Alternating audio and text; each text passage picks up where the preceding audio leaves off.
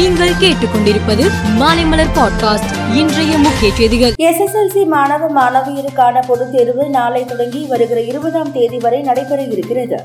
இந்த தேர்வை தமிழ்நாட்டில் இருந்து நான்கு லட்சத்து அறுபத்து ஆறாயிரத்து எழுநூற்று அறுபத்து ஐந்து மாணவர்களும் நான்கு லட்சத்து ஐம்பத்து ஐந்தாயிரத்து தொள்ளாயிரத்து அறுபது மாணவிகளும் என மொத்தம் ஒன்பது லட்சத்து இருபத்தி இரண்டாயிரத்து எழுநூற்று இருபத்து ஐந்து பேரும் புதுச்சேரியிலிருந்து ஏழாயிரத்து தொள்ளாயிரத்து பதினோரு மாணவர்களும் ஏழாயிரத்து அறுநூற்று ஐம்பத்து ஐந்து மாணவிகளும் என மொத்தம் பதினைந்தாயிரத்து ஐநூற்று அறுபத்து ஆறு பேரும் பள்ளி மாணவர்களாக எழுத இருக்கின்றனர் ராகுல் காந்தி தகுதி நீக்கத்தை கண்டித்து வரும் பதினைந்தாம் தேதி ரயில் மறியல் போராட்டமும் இருபது முதல் இருபத்தி ஐந்தாம் தேதி வரை மாவட்ட தலைநகரங்களில் உண்ணாவிரத போராட்டமும் இம்மாத இறுதியில் சென்னையில் மாபெரும் உண்ணாவிரத போராட்டமும் நடத்த உள்ளதாக தமிழ்நாடு காங்கிரஸ் கமிட்டி தலைவர் கே எஸ் அழகிரி கூறியுள்ளார்.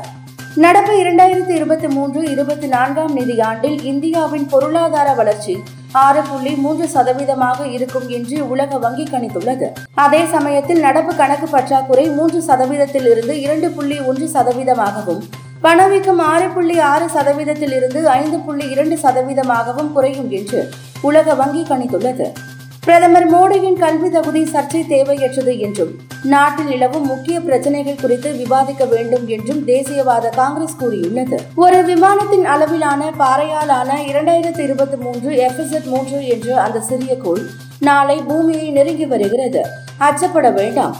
இந்த சிறுகோள் சுமார் இருபத்தி ஆறு லட்சத்து பத்தாயிரம் மைல்கள் தொலைவில் பூமிக்கு அருகில் வந்து நலம் விசாரித்துவிட்டு செல்ல போகிறது. பல லட்சம் கிலோமீட்டர் தூரம் என்றாலும் விண்வெளி பார்வையில் அருகில்தான்.